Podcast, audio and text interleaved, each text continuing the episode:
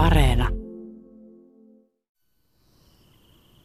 Linnuilla on taas paljon asiaa. On poikkeuksellisen kaunis ja rauhallinen päivä. Ollaan Lapualla. Uusi paikka tässä sarjassa.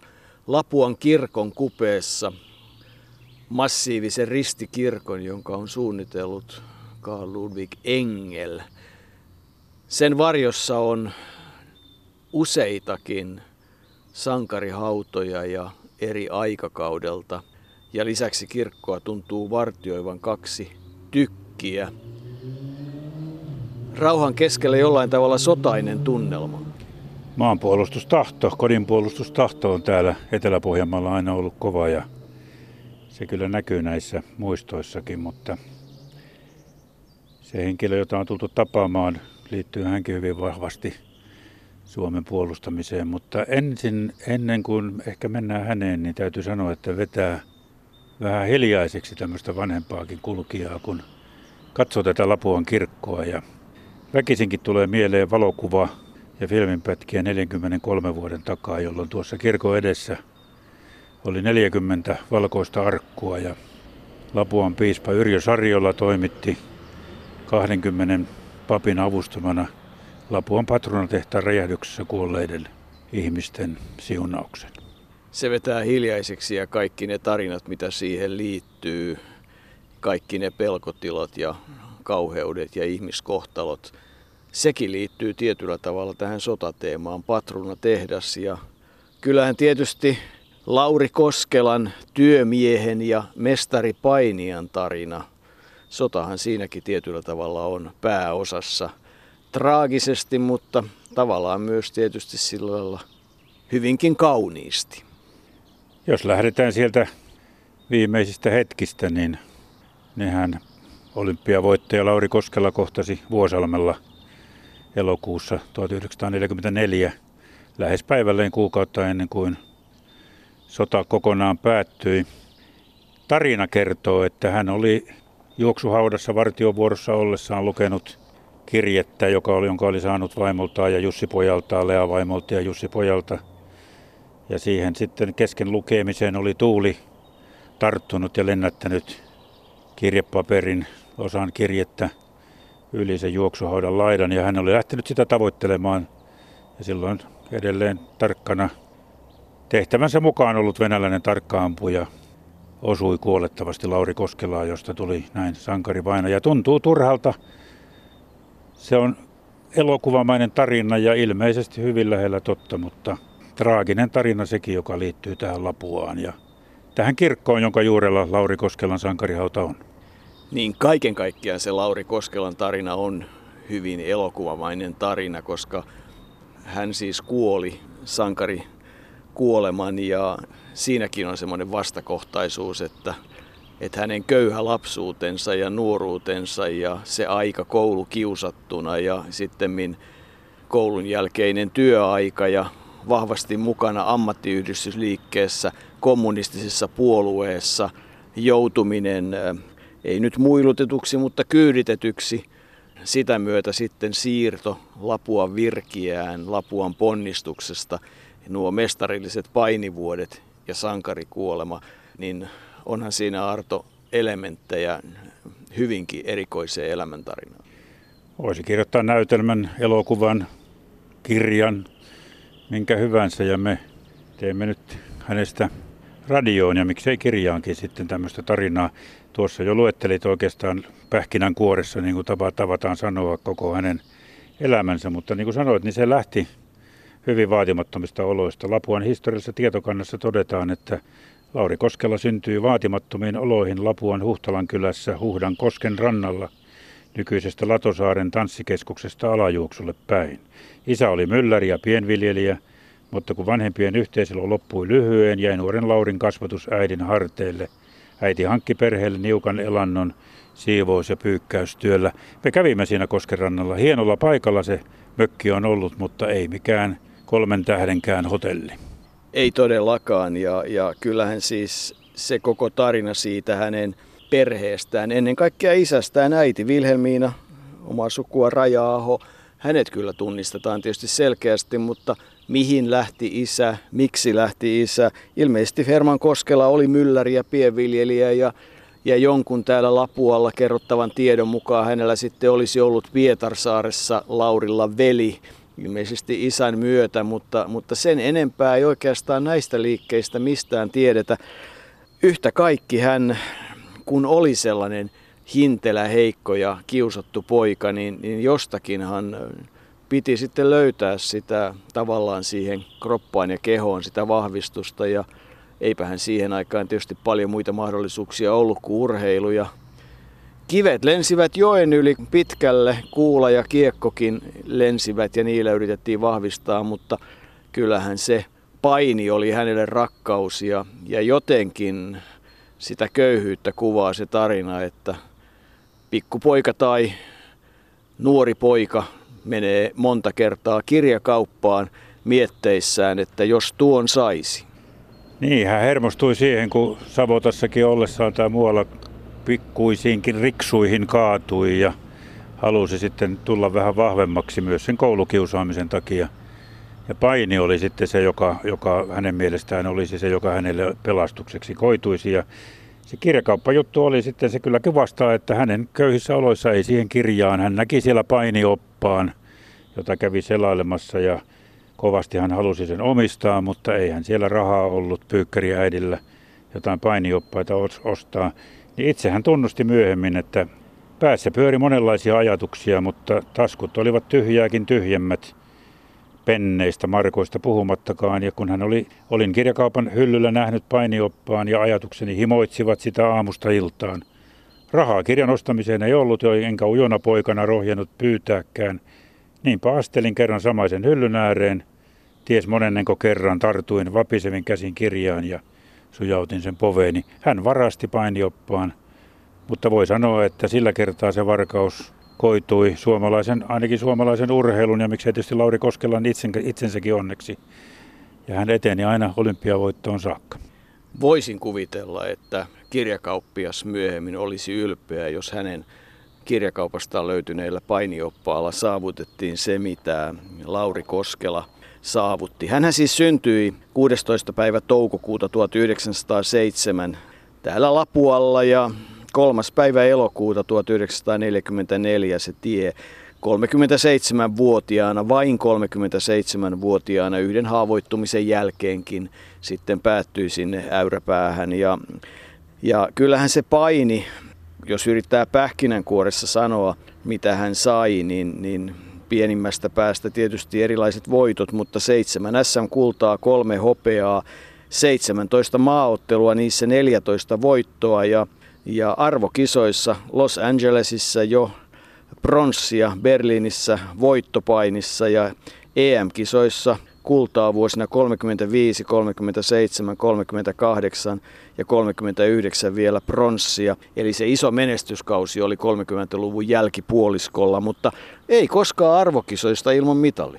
Ei, pronssia tuli ensimmäisestä ja viimeisestä ja välillä pelkkiä mestaruksia, joten kyllähän mahtavan urheiluuran ja painiuran pystyy silloin viemään läpi ennen sotaa sotaan. Se olisi ehkä päättynyt, tosin hän vielä kirjoitti, hän ei ollut koko aikaa sodassa, vaan hän oli talvisodassa, sen jälkeen oli, oli kotona, sitten hyökkäysvaiheen alkaessa jatkosodassa jonkun aikaa, mutta sitten koko ikäluokka kotiutettiin, kunnes tarvittiin sitten Neuvostoliiton suurhyökkäyksen aikaa kaikkia ja sekoitui sitten Laurinkin kohtaloksi. Mutta hän arveli vielä vuonna 1943 kirjoittaessaan painiliittoon, että ei hän ihan helppoa tätä paini homma ole jättää, mutta tuota, todennäköistä olisi kuitenkin ollut, että hänestä olisi tehty painiliitolle uusi päävalmentaja, koska häneen luotettiin siitäkin huolimatta, että näin kuin Lapualla ollaan, niin kyllä, kyllä tuota, Lapuan liikkeen syntysijoilla ollaan, niin Lauri Koskela oli kommunisti. Sitä hän oli ja kyllähän siihen liittyy sitten myös sellaista minun mielestäni kirjoittamatontakin historiaa, nimittäin silloin ollaan ehkä siellä vuodessa 34, mutta että Lapuan ponnistuksesta hän aloitti sen painiuransa. Lapuan ponnistus, joka vuonna 30 sitten poliittisten vaiheiden jälkeen niin lopulta eh, irrotettiin TULstä ja syntyi sitten Lapuan työväen urheilijat. Ja vuonna 1990 työväenurheilijoiden nimi muutettiin takaisin ponnistukseksi ja se on Virkiän ohella täällä Lapualla tänä päivänä hyvin virkeä seura, mutta eihän oikeastaan silloin 20-luvun lopussa, 30-luvun alussa, niin jos halusit arvokisoihin, niin ei mitään mahdollisuuksia, ei kommunistina, ei ainakaan kommunistiseurassa, ei edes TULn urheilijana kovin helposti, joten se, että hän sitten virkiään sen kyydityksen jälkeen siirtyi, niin se oli semmoinen realiteetti, pyysi myös suojeluskunnan jäsenyyttä, mikä tietysti tämmöiselle ammattiyhdistysihmiselle, työmiehelle ja kommunistille oli kyllä enemmän kuin reaalivaihtoehto, mutta olihan se hänen kyydityksensä, niin onhan se niin kuin mun mielestä surkuhupaisa tarina. Sanotaan nyt, että se oli hassu tapaus. Mutta vielä sen verran siitä ponnistuksesta, että ponnistushan oli, silloinhan TULkin oli hajoamassa ja nimenomaan tämä kommunistinen siipi oltiin eh, viemässä siitä liitosta syrjää ja ponnistus oli juuri näitä seuroja ja sen takia sitten tuli näitä ongelmia, mutta se kyyditys, niin silloinhan Lapuan liike tietysti alkoi vuonna 1929 olla voimissaan ja oli tämmöisiä nuoria häjyjä, jotka harrastivat mielellään tätä kyyditystä. Ja kesällä 1930 Koskella oli saanut vihiä, koska hän oli kuitenkin tunnettu kommunisti vielä siihen aikaan ponnistuksen jäsen. Ja oli saanut vihiä, että häntäkin tultaisiin hakemaan, niin hän itse kertoi, että olin saanut vihiä, jotta mua tullaan hakemaan. Varasin kirvehen loukkohon, kun ne sitten tuli, siappasin sen käteheni ja ajattelin, että kattohan kuinka käy. Onneksi Miina äiti kuitenkin otti käsivarresta kiinni ja pyyti, etten tekisi mitään. Jos ei äitee olisi siinä ollut, niin tiedä mitä olisi tapahtunut. Näin Koskela oli myöhemmin kertonut tuttavilleen ja hän suostui sitten lähtemään niiden häjyjen kanssa autoajelulla, joka kuitenkin päättyi yllättävän nopeasti Alajärven kuolemankorpeen. Ja tota, hänet heitettiin siis tien sivuun ja vastoin kuin aika usein näissä kyydityksissä ja sitten itärajalle tapahtuneissa muilutuksissa, niin häntä ei ilmeisesti kovin pahasti hakattu ja lienee aika luonnollista, ettei hakattu, koska jos vaan kaksi oli viemässä, niin, niin siinä olisi voinut olla kuitenkin jo siinä vaiheessa kohtuulliselle painijalle hyvin vähän vastusta, että siinä olisi voinut tulla selkäsauma kyyditsijöille yhtä kaikki. Hänet siis jätettiin tien varteen ja, ja tarkoitus oli sitten kävellä takaisin Lapualle ja voi olla, että jokunen kirosanakin kuulu sitten Laurin suusta, mutta tulipas sitten puutavara-auto ja sen puutavaralastin päällä hän sitten pääsi Lapualle ja niinhän siinä tietysti kävi se hassunkurinen tilanne, että he sitten ohittivat muiluttajien auton, joka oli hajonnut sinne ja voin uskoa, että siinä vaiheessa Lauria jopa hiukan nauratti, mutta että onhan tämä niin kuin kauhea osa suomalaista historiaa, että, että otetaan omiin käsiin. Sitä ei soisi koskaan enää tapahtuva, vaikka siihen joskus piirteitä ehkä onkin. Mutta siitä sitten Lauri Koskelan tie vei joka tapauksessa maajoukkueen leirille Riihimäelle vuonna 30 ja 23-vuotiaana hän sitten pääsi ensimmäiseen maaottelunsa. Kukisti kaksi ruotsalaista ja jossain kai kerrottiin, että yleisö oli tästä jo siinä vaiheessa komeasta urheilijasta sen verran innoissaan, että, että keräsi hänelle kolehdin, että saadaan erikoispalkinto. Itse asiassa hänen ensimmäisen painikilpailun palkintonsa taisi muuten olla taskupeili hänellehän se sopi hyvin, koska häntä pidettiin kauniina miehenä. Siitähän oli hyvä hänen peilistä katsoa kerro, kerro kuvastin malliin. No ehkä ei niin, mutta äh, Lapua Virkiässä hän siis paini siinä vaiheessa. Jos mennään sen verran kyydityksiin vielä takaisin, niin, niin tuota, on arveltu, että kyydityksen aikana Koskelalle olisi tehty selväksi, että kommunisten realiteetit on sen verran heikot Lapualla tällä hetkellä, että seuraa pitää vaihtaa. Ja hän oli siis Virkiän jäsen. Ja välittömästi sitten hyvin pian sen ensimmäisen maaottelun jälkeen niin tulikin eteen matka olympiakisoihin ja minnekäs muualle kuin mahdollisimman kauas Los Angelesiin vuonna 1932. Joo, se on varmasti ollut siis, äh, se on tietysti kaikille sille matkalle osallistuneille ollut aikamoinen kokemus, koska siihen tietysti liittyy ensin se laivamatka ja sitten junamatka halki mantereen, josta on tietysti lukuisissakin kirjoissa paljon hyviä kuvauksia. Ja sitten se pitkä oleskelu siellä Olympiakylässä, jonne muuten naisilla ei ollut asiaa, mikä tarkoitti, että Olympiakylässä sitten pitkän uran presidenttinä tehnyt Urho Kaleva Kekkonen silloinen urheiluliiton johtaja, niin, niin muun muassa pelasi koronaa ihan Aatamin puvussa. Siitäkin on valokuvia. ei se hänen paininsa siellä Los Angelesissa ihan huippua ollut. Hän kärsi kaksi tappiota, muun muassa italialainen Kochi selatti hänet kai vähän yli 40 sekunnissa, mutta oli miten oli, niin sieltä oli tuliaisina pronssia ja, ja Virkiän ensimmäinen olympiamitalli, joten hyvä alku uralle. Silloin hän paini 61 kilon sarjassa tämä noin 167 senttinen ja normaalipainoltaan 68 kiloinen Pohjolan Adonis. Pohjolan Adonis, kyllä, kyllä. Ja tuota, kuitenkin se Los Angelesin jälkeen kesti sitten vielä muutaman vuoden ennen kuin, ennen kuin alkoi noita mestaruksia tulla. Siinä oli semmoinenkin vaasalainen painija kuin Arni Reini, joka hänet selätti parikin kertaa ja pääsi mukaan EM-kisoihin. Ja, ja Lauri joutui sitten odottelemaan aina vuoteen 35 asti ennen kuin menestystä alkoi tulla. Mutta vuonna 1934 tapahtui jo, jo semmoista yllättävää, josta Lauri Koskelan kohdalla ei ole kyllä paljon – arkistoista löydettävissä. Oli ilmeistä, että häntä pidettiin edelleen kommunistina tällä Lapualla, vaikka hän oli Virkiän jäsen. Ja niin vain kävi, että vuonna 1934 hänet pidätettiin. Hän oli silloin töissä patruunatehtaalla, jonne hän oli päässyt töihin vuonna 1929. Ja hänet pidätettiin epäiltynä vakoilusta, joka on tietysti aika, aika kova juttu, mutta liittyy hyvin vahvasti silloin, silloiseen Lapuaan ja, ja maailman menoon. Se jotenkin se ensi on jostakin lehtileikkeistä saatu selville, että se saattoi ensi vaiheessa liittyä tähän patronatehtaan myrkytysjuttuun, joka sekin on aikamoinen dekkari, sillä siinä muun muassa niin kuin tämä johtaja Walter Asplund, hänelle Jenni Anttila, kotiapulainen, antoi unilääkettä, jonka oli saanut neuvostoliittolaiselta herra Steeniltä, johon Jenni oli rakastunut tansseissa. Ja oli antanut sitä unilääkettä niin paljon, että, se, että Asplund oli kuollut. Sitä ei vielä siinä vaiheessa tiedetty, että tämmöinen tausta oli, mutta pari vuotta myöhemmin, tämä oli tapahtunut vuonna 1932. Ja patronatehtaan johtaja Asplund kuoli silloin, mutta kaksi vuotta myöhemmin Jenni jäi kiinni sitten muuten ja tunnusti tämän rikoksen. Se, miksi Koskela pidätettiin, hän oli yhdeksän päivää suunnilleen pidätettynä, viikon verran pidätettynä tammikuussa 1934, niin se sitten kuitenkin katsottiin, että sillä ei ollut mitään tekemistä tämän myrkytystapauksen kanssa, vaan siinä vähän Koskelaa epäiltiin tämmöisestä vakoilusta, koska hänellä tiedettiin olleen kommunistista materiaalia jo asevelvollisuus aikanaan Lappeenrannassa 28, mutta hänet vapautettiin sitten kokonaan epäilystä ja se jäi vaan tuommoiseksi episodiksi, josta Lauri Koskelan yhteydessä ei ole kovin paljon puhuttu.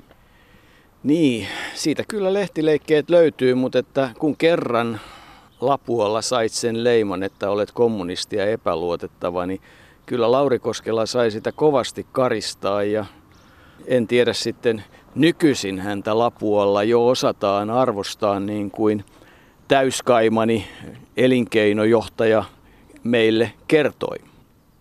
Kyllä, Tammi on tuossa kaupungintalon puutarhassa ihan, ihan paraatipaikalla ja muistokivi on myöskin Tammen juurella. Lauri Koskelan palkinnot, nekin on näkyvällä paikalla, eli kaiken kaikkiaankin tätä urheiluhistoriaa täällä vaalitaan. Lapua on kova urheilupaikkakunta ja Lauri Koskelan palkinnot ovat hienosti esillä tuossa urheilutalon aulassa olevassa lasivitriinissä. Niin, ja siellä urheilutalon aulassa on sitten myös muuta urheiluun liittyvää rekvisiittaa. No itse asiassa sitä vaalitaan siellä aika paljonkin, että sieltä löytyy muun muassa muiden lapualaisten arvokisamitallistien kuvat ja saavutukset. Sieltä löytyy naisten superpesiksen SM-kultaa voittaneiden joukkueiden joukkuekuvat. Sieltä löytyy meidän edelleen elossa olevien olympiamitallistien Tapio Korjuksen, Harri Koskelan ja Mikko Huhtalan kuvat. Tässä saisi hyvän, hyvän urheilukysymyksen siitä, että, että Lapua Virkeä taitaa olla tällä hetkellä ainoa seura Suomessa, jonka riveissä on kolme elossa olevaa olympiamitallistia kaikkia värejä.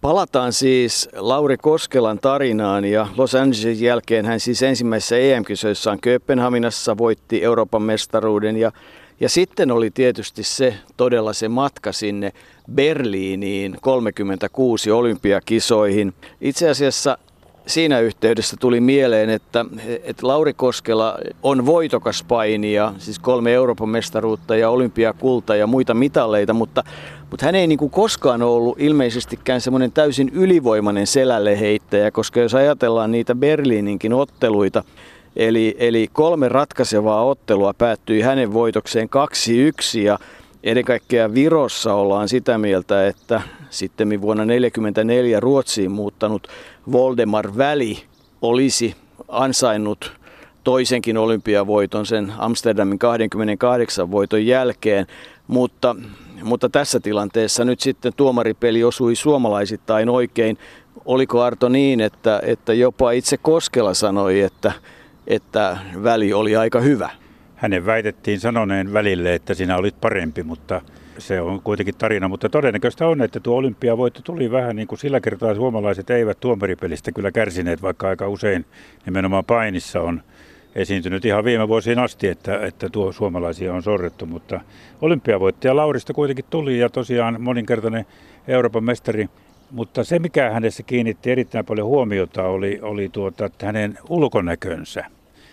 Hänestä, hän sanottiin, että hän on Pohjolan Adonis ja Einari Mannerla, painiliiton silloinen pääsihteeri, sitten myöhemmin, kun Lauri Koskela oli jo kuollut vuonna 1944, muisteli urheilija joululehdessä Koskelaa ja kirjoitti tällä tavalla, että Koskela herätti erikoista huomiota jo Ruotsissa maaottelussa nuorena painijana. Eräs taidetohtori kehoitti tohtori Lehmustoa panemaan rautahäkkiin miehisen kauneuden täysypainoiset edustajat Lauri Koskelan ja Väinö Kokkisen. Muuten Tukholman hurmioituneet naiset ryöstävät heidät. Ja, ja tuota, sama, samanlaiset, niin tai siinä oli vielä tämmöinenkin lause, että tämä korea höyhen, jolla on puhdas profiili ja kauniit hiukset painii niin uljaan avoimesti. Ja samanlainen meno jatkui sitten ilmeisesti Mannerla mukaan vuonna 1935 Kööpenhaminan EM-paineista, josta tuli valtavasti ihastuskirjeitä ja niissä ylistettiin Pohjolan Adonista koko maailman kauneinta miestä ja niin edelleen. Koskella kunnostautui kunnollaan ja kauneudellaan – mutta sitten tietysti tässä artikkelissa Mannerla muistaa sanoa, että ei Lauri Koskela mikään naisten mies ollut, että naisiin Lasse muuten viittasi kintaalta, kintaalla. Hän ei välittynyt muista kuin omasta herttaisesta aviovaimostaan. Eivätpä Lasse ja Kustaa Pihlajamäki huolineet Pariisin EM-kisojen päätyttyäkään lähteä maailmankaupungin yöelämää katsomaan. Mieluummin he jäävät kirjoittamaan kirjettä kotiin. Kuinkahan moni ensikertalainen tekee Pariisissa samoin, kirjoitti Mannerla. Kauniisti kirjoitettu tekisi mieleni sanoa, mutta toinen puoli asiasta on se, että, että kyllähän se Maila Lea Marita Nyström, jonka hän sitten vuonna 1935 sai aviopuolisukseen, niin hänestä ehkä myöhemmin lisää, mutta hän ensiksikin varmasti piti aika tiukassa otteessa ja toisekseen hän kyllä ihan varmasti oli myös kuitenkin rauhalliselle, ujolle, vaatimattomalle painijoiden mukaan Jurolle, mutta luotettavalle toverille, jolla oli karu huumorintaju, niin rakas ihminen. Eli että kyllä Lauri ihan varmasti Leaansa oli ihastunut ja rakastunut ja, ja siinä mielessä niin kuin tarinalla on varmasti se ihan rehellinenkin puolensa, mutta mennään vielä sinne Berliiniin tai palataan sinne Berliiniin vuoteen 1936, koska kun käytiin siinä Lapuan kaupungintalon edustalla, niin kyllähän se muistolaatta siinä ja se tammi, niin onhan se osa suomalaista ja maailmankin urheiluhistoriaa. Berliinissä annettiin kaikille olympiavoittajille tammen taimet vietäväksi kotimaahan muistoksi olympiakultamitalista ja, ja väitetään, kerrotaan, että, että tuota Lauri Koskela oli nimenomaan saanut sen oman taimensa itsensä Adolf Hitlerin kädestä sitä ei totuuden, totuutta tai fakt, faktillisesti en, en ole nähnyt mitään todistetta siitä, mutta näin on puhuttu. Ja sikälihän se on harvinainen tämä, tämä Koskelan tammi tuossa kaupungintalon tai kaupungintalon edessä, että se on ainoa oikeastaan näistä kahdeksasta, jotka Suomeen tulivat, joka on säilynyt todella hengissä. No toinen on Joutsenon koulun pihassa on Viipurista siirretty Steen Suvion tammi ilmeisesti kanssa. Urho Karvimäen tammikin oli voimissaan, kunnes hevonen liekaan kytkettynä sai aikaan vahinkoja. Ilmeisesti Salamaki iski siihen vihdissä ja siitä on enää torso jäljellä. Kaikki muut melkein paleltuivat. Jos joku sanoo nyt tässä vaiheessa, että Ilmari Salmisen tammi on komea Kouvolassa, niin kyllähän se on komea siinä Salmisen vanhan kotitalon edessä, mutta se ei ole se Berliinistä tuotu tammi, vaan se paleltui ja istutettiin toinen tammi siihen. Niin tuo on pohjoisessa, näin pohjoisessa ihmeellisen hyvin jaksanut kasvaa. Onhan se jo vähän tuommoinen, vähän semmoinen riuku alkaa olla niin kuin isäntänsäkin oli pikkupoikana, mutta tuota, on se kuitenkin komea, 10 metriä suunnilleen on, on tuota korkeimmat lehdet tuolla kohti taivasta.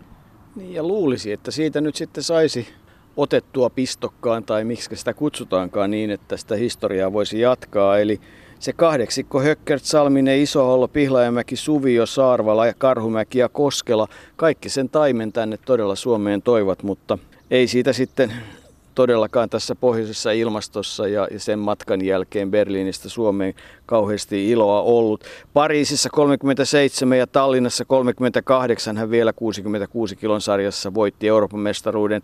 Pääsi vielä Osloonkin 39, ei silloin ollut enää ihan huippukunnossa, mutta sieltäkin toi pronssimitalin ja, ja kyllähän sitten hänen elämässään tärkeä ihminen ja yleensä Lapuan urheiluelämässä, niin niin kyllähän Yrjö Liljamo oli sellainen patruuna, suomalaisen urheilun yksi niistä patruunoista.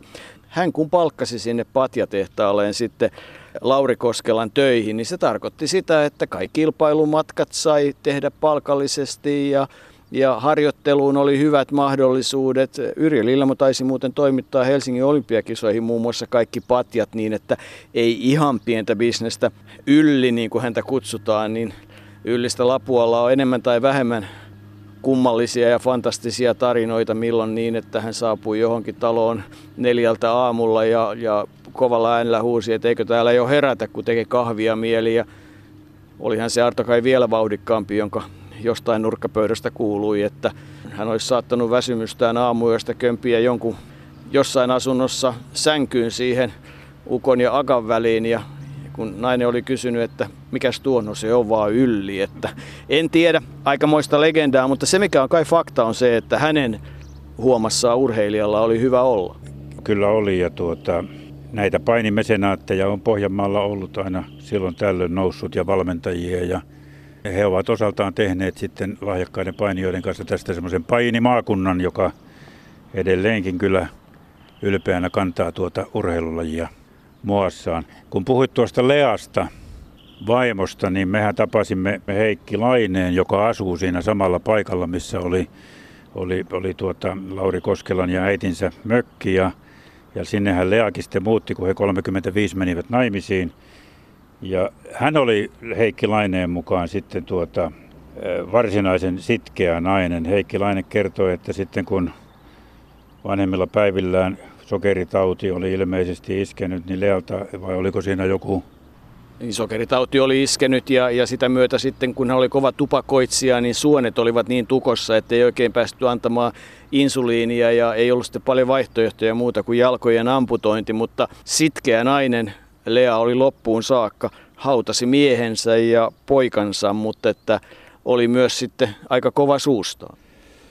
Niin, hän oli ainakin Heikki Laineen mukaan, niin oli vähän ennen kuolemaansa pahastunut, kun papit olivat tulleet kärttämään hänen omaisuuttaan perinnöksi seurakunnalle ja todennut, että ettepä tulleet kun mies meni tai kun poika meni, mutta nyt sitten kyllä kaikki olette täällä.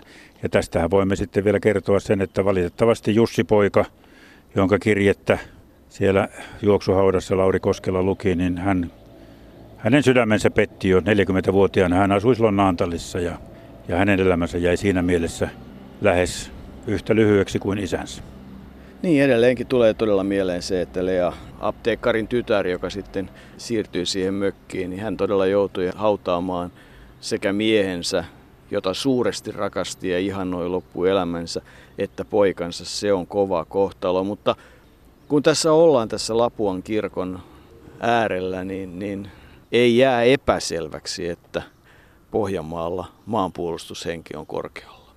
Ehkä vielä kannattaa mainita se erikoisen järkyttävä tilanne, kun Lauri Koskela lauta-arkussa tuli tänne viimeisen kerran kotiinsa rintamalta ja sitten huomattiin, että on kaksi lauta-arkkua, jossa molemmissa lepää Lauri Koskela. Syntymäaikakin oli sama ja jouduttiin aukaisemaan arkut ja sitten tiedettiin, kuka oli Lapuan Koskela. Hän oli kuin olisi nukkunut, sanovat hänet nähneet. Toinen Lauri Koskela oli Nurmosta ja hänet haudattiin Nurmoa Lauri Koskela tähän kirkon viereen pieni harmaa kivi, jossa vaan todetaan, että korporaali Lauri Koskela ja kuolin paikka.